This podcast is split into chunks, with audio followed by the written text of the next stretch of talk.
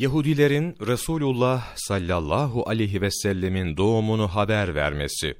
Peygamber sallallahu aleyhi ve sellem Efendimizin doğumun şaşılacak hallerinden biri şudur ki, İmam Beyhaki ve Ebu Nuaym rahmetullahi aleyhin rivayetlerinde, Hassan bin Sabit radıyallahu an şöyle derdi.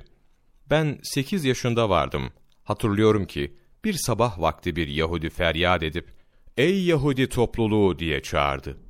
Yahudi cemaati de ne oldu ne diye çağırıyorsun diye başına üşüştüler.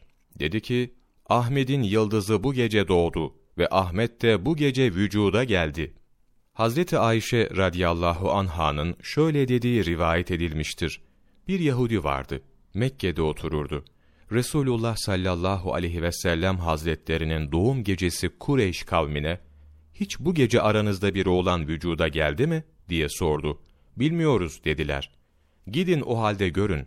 Bu ümmetin peygamberi bu gece doğdu. Arkasında alameti vardır diye haber verdiler. Gittiler, Kureyş taifesi arasında soruşturdular. Onlar da haber verdiler ki, bu gece Abdullah'ın bir oğlu vücuda geldi. Gerçekten arkasında bir nişanı vardır dediler. Yahudi gelip nübüvvet nişanını görünce aklı başından gidip düştü.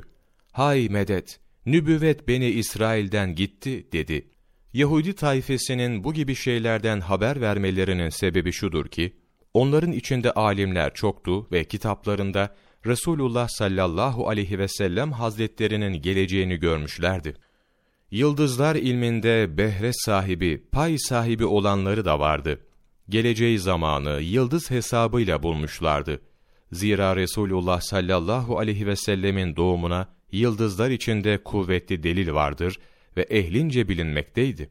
Hatta şimdiki zamanda da müneccimler, Resulullah sallallahu aleyhi ve sellemin doğumuna işaret olan iki gezegenin bir burçta birleşmesinin filan yılında olduğuna dair geriye doğru takvimler tertip edip tarih yazarlar. O Kur'an meşhur bir Kur'an'dır ki, bütün dünyada olan hikmet ehlinin malumudur. İmam Kastalani, Mevahib-i Dünniye, Cilt 1, sayfa 52-53 26 Aralık Mevlana takvimi